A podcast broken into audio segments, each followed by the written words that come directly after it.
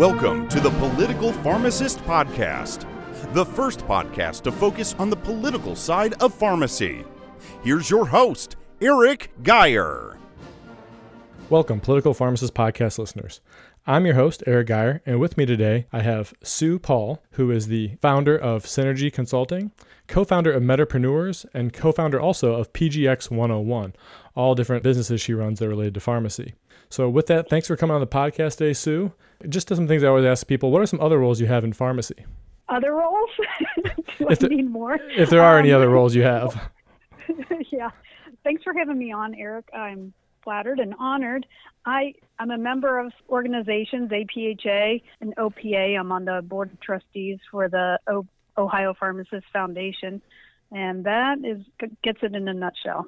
Again, with PGX 101, you do that with Dan Krinsky, who was on an earlier episode of the podcast.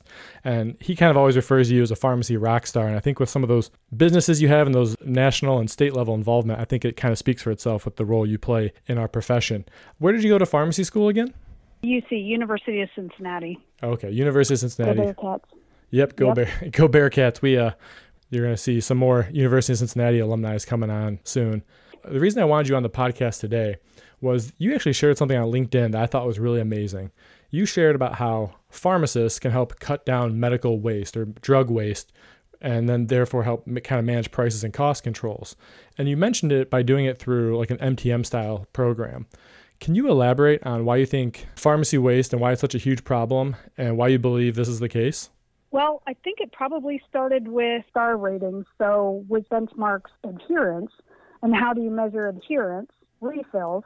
So, of course, the pharmacies really promoted auto refill, but any of the changes that are made to the patient's medication list aren't necessarily taken into consideration. And so refilling all the medications may not be appropriate because some may have been discontinued, some may have been changed due to formulary and that type of thing. Pharmacists can take play a big role, but there's really no incentive to. In fact, there's incentive not to have pharmacists do this because pharmacists are reimbursed currently transactionally. So each prescription filled results in reimbursement why would you decrease the number of medications you're filling for a patient because that decreases your reimbursement Yeah, and I've seen that for myself working retail where we have patients come in and they just say, "Hey, refill everything," and then you refill it, and then they're like, "Oh, I'm no longer on this." And it could be something like a statin or a blood pressure medication, or they're changing their diabetes medication, all of which are affect those stars ratings, which affect the insurance rating, and thus affects our reimbursement rating. So, I think you definitely hit that one on the head. It's always a catch 22 of when they say something like refill everything. And like you said, we're reimbursed, we're incentivized to do that. But is that actually the right thing for the patient? What do you think are some of the major causes of this waste? Is it the stars ratings and just the current way it's it's incentivized for us to fill things, or what do you think is another major cause of that? I think both of them you just named them right there the star ratings. So auto refill does help with that. And then having pharmacy as a transactional way of reimbursement versus relational. You know pharmacists can sit down with a patient and go through their medications and eliminate deprescribe and eliminate the ones that they don't need. What's the incentive to do that? Until they start uh, pharmacists start being paid for that. So i think that that's the way that insurance companies need to go maybe they're starting to head head that way but i don't see it yet Yeah, I've seen a few, and I will say a very, very few or occasional case where it happens on a patient who's in outcomes or one of the major MTM platforms where they say, hey, reevaluate the situation. Do they need to be on something like a proton pump inhibitor like omeprazole and Zantac or ranitidine and trying to make sure that get them just on the ranitidine, things of that nature. But nothing really otherwise has popped up as, hey, why are they why are they taking so much, for as example? And I think you hit the case in point here was if you were able to take somebody off a medication, you can help prevent side effects. You can also reduce the amount the insurance is paying. You think they would want to incentivize us to get them on the least amount of drugs as possible for a number of reasons. Do you think that there's any programs you've seen in coming out that that might be the case, or are you still seeing that nope, it's just the fee for service or the fee for uh, transaction type of programs? I haven't seen anything that has been fully formed yet. I mean, I work in a physician's office and I get to help manage their chronic disease state medications, and that's my goal. And whenever when a patient comes to see me, that's what I tell them. I'm, I say I'm a pharmacist, and my job is to get you off of medication, and we try to eliminate what we can right then and there. I don't know why. Maybe it hasn't been told to the insurance companies in that way how pharmacists can help. I know I have tried to do my part with some of our Ohio managed Medicaid plans, but they still just haven't grasped onto the benefit, the amazing benefit that a pharmacist can have on quality of life for these patients. Do you think a lot of that has to do with the fact that the more prescriptions we fill, not only do we get paid, but the PBM or pharmacy benefit manager also gets paid. So they're also incentivized to dispense more medications. 100%. Yes. It's a, it's a terrible healthcare system. I think that would be a huge benefit if the PBMs work their remodeling a little bit to incentivize pharmacies to get off of get people off those medications because then they're spending less, they're saving the insurance company more. We know that through some of the pricing, as you mentioned with the Ohio managed Medicaid programs, they've come under a lot of scrutiny for the hundreds of millions they've overcharged our state since we're both in Ohio. And it's been a huge, uh, a huge thing that's kind of spread, and a lot of other states have found Ohio was kind of the canary in the coal mine on that. Do you think that maybe removing a PBM and having pharmacies work directly with the insurance companies would help incentivization structure, if you will? Yes, I wish I knew more about PBMs and what their actual benefit is to work through that middleman, but I have not. But my issue is with the patients. You know, these poor patients who are on too many medications and they're suffering from the side effects and adverse drug reactions and that type of thing. And then to have medicines either sitting around or the one patient I had a picture of, she said the pharmacy keeps calling and they won't stop calling until I go and pick up my prescriptions. I know how that is. I had some Zyrtec or something filled once, or I don't know what it was, but it wasn't. and, and I keep getting phone calls still, like a year and a half later after I had the prescription filled. I think so, you hit the nail on the head with that. With uh, with two things. One, again, obviously we're incentivized to sell them, so that the the chains and the pharmacies are going to keep calling because, unfortunately, for better or worse, that's how we're paid is until that prescription is sold. That's the only way we're getting any possible money on this. So we need an incentivization structure to really like make sure that we are getting paid for doing what's right for the patient. And currently, some of the MTM programs don't always have that in place. There are some where you can do it. You have to like kind of do an like ad claim, if you will. I'm sure you've seen that with some of your MTM experiences, but they don't always go through or they ask for more data or they really want right. the, the prescriber to document that. Do you think that if uh, pharmacists, one, change the way they presented themselves to patients, like you said, making sure that, hey, I'm a pharmacist, I'm here to make sure you're on the optimal medications, that might mean taking you off some, is kind of step one. And step two would be something like provider status, so we can actually bill for those interactions and the deprescribing, if you will. Absolutely. Yeah, I think that is the solution. Yes. When it comes to something like provider status, I know you've worked with some different forms of pharmacy that do with more consulting. How do you see that being able to be built? Do you know? Oh, yeah. So, well, pharmacists, I assume, will have an NPI and they'll have a contract with the insurance company and they'll be credentialed and that type of thing. And then we'll go ahead the either the insurance company directly or through Medicaid. That's what I see. That's what I see as the future of pharmacy is having technicians and the technology filling the prescriptions and the patients coming into this point of service and sitting down with the pharmacist and go, having a thorough uh, having an appointment with the pharmacist and going through medications thoroughly and then having a collaborative care agreement if ne- if necessary with the physician to go ahead and make any changes once the patient's been diagnosed. So once the patient's been diagnosed i mean the physician has done what their practice at the top of their license and pharmacists can certainly um, manage their medication regimens from that point on so that's what I see happening. Yeah, and you mentioned obviously in the thing that kind of brought this whole podcast together that you believe that face-to-face MTMs are the way to really help kind of stop this overprescribing of things and making sure that you know either the pharmacist is going to the person's house, they're bringing their meds in the pharmacy, so you can see what all they're taking and how they're taking it. Why do you think that is so much better than doing an MTM over the phone, like a lot? We're seeing a lot of these insurances and major uh, retailers go to. Well, a you have to call the right phone number. You know, I, I work in a low health literacy, low, lower socioeconomic um, population, and, and changing phone numbers is like changing underwear. So that's an issue. And then the second thing is that the person has to answer. And then if you do get them on the phone, you know, it's it's it's hit or miss. But I do these face to face in the physician's office and in their homes And oftentimes, even with that, I'll say, okay, well, you're missing this medication, the amlodipine. Oh, no, it's in there. Nope, nope, it's not. It starts with an A. nope, it should be in there.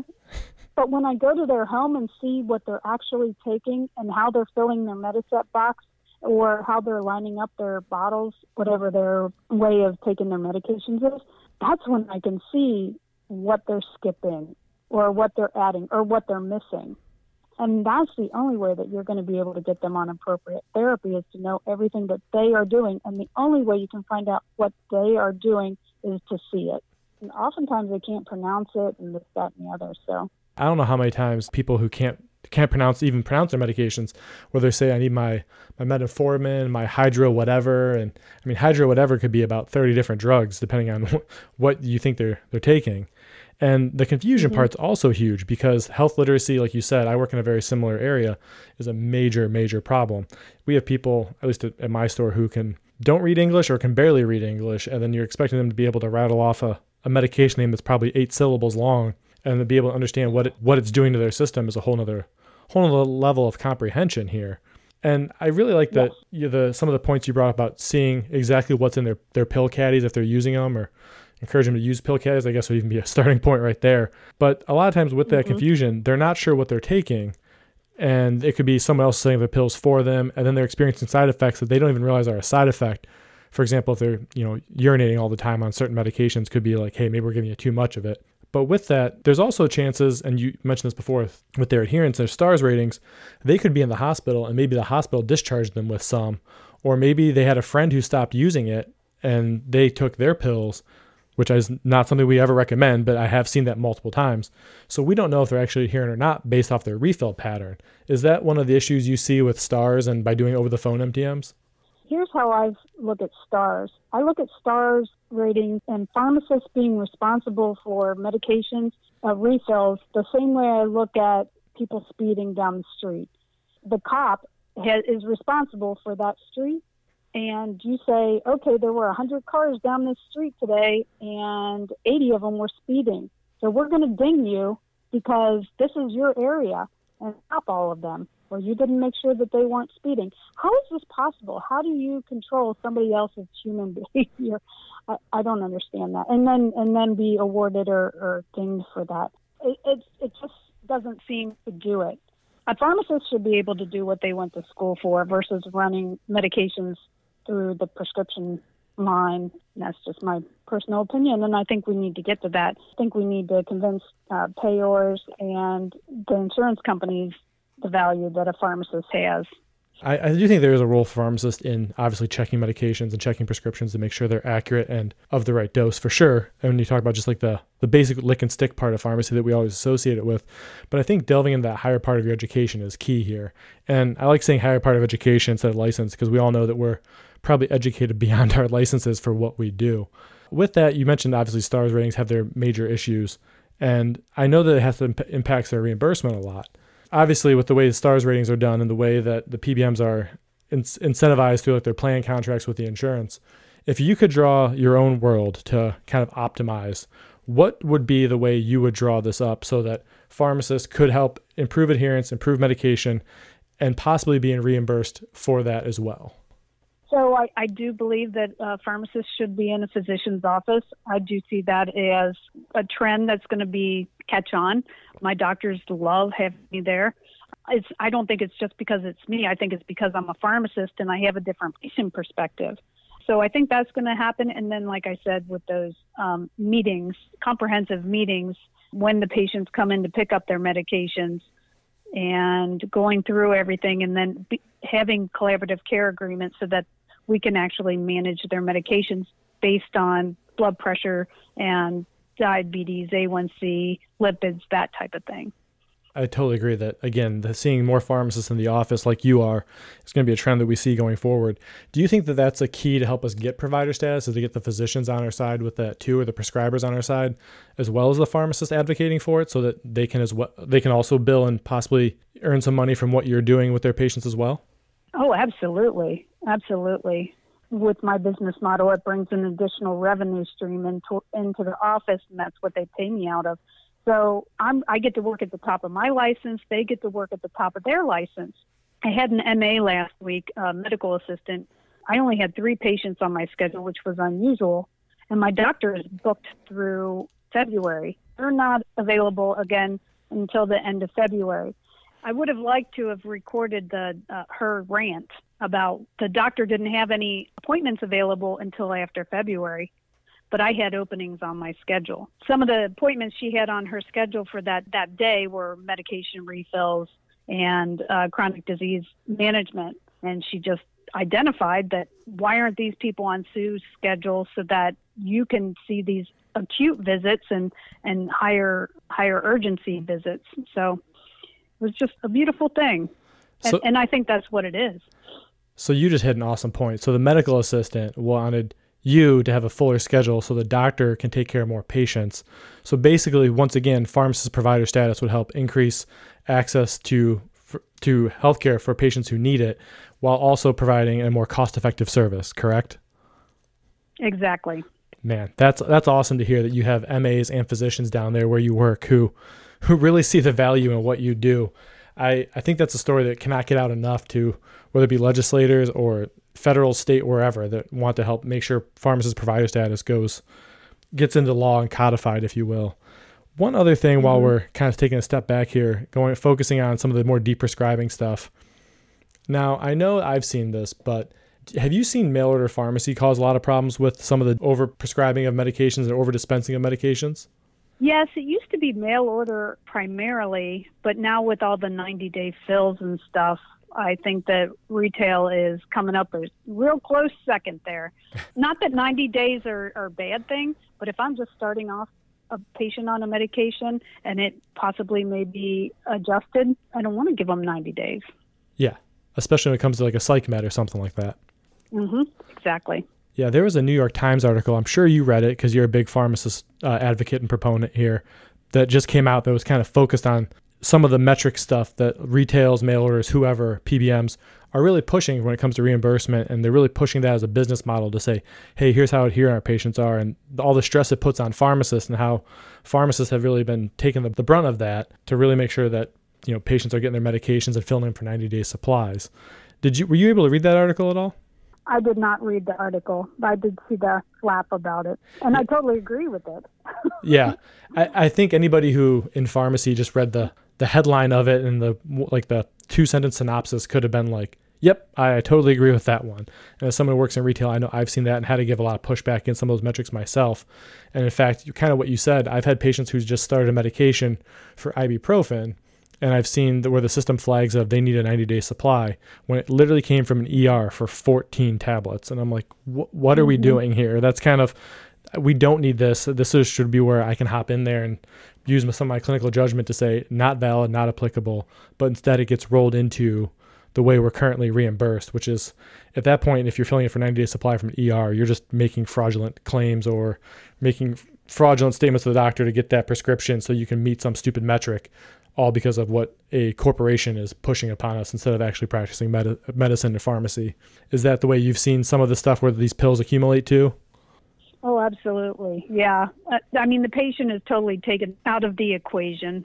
Yeah, I think it's pretty sad with the way that I, would say we should put the care back in healthcare. And this is one of those key things where kind of fits when we're yeah. filling all these prescriptions here. And sometimes we might even be taking the health out of healthcare, and then we're left with what? Just a business of selling stuff. Yes, so with that, I appreciate you sitting down here to go over some some of these reasons and some of the ideas we have of why we need pharmacists engaged to help deprescribe and get rid of some of these big medical waste. Because, I mean, heck, if someone gets a 90 day supply of inhalers, they can be four or five hundred bucks each, uh, versus paying us for making that intervention is much more cost effective. What if you could anything you could change about pharmacy? What would you change?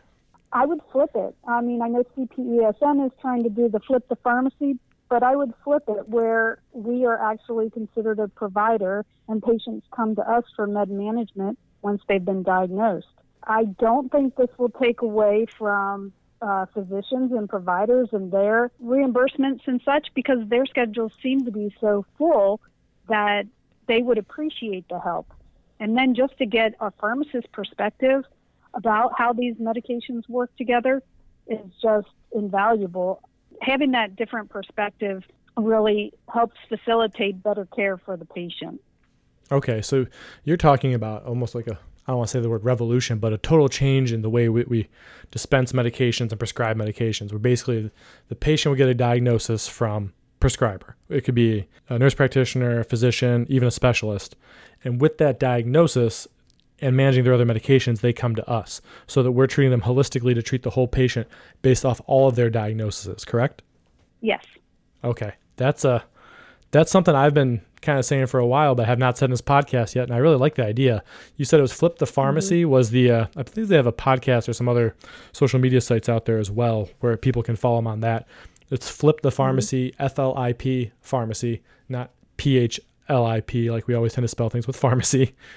Uh, so uh-huh. that would be a that would be a game changer. I really like that one. I'll have to dive more into that and maybe reach out to them for an episode here. Well, the, I can give you some names. great.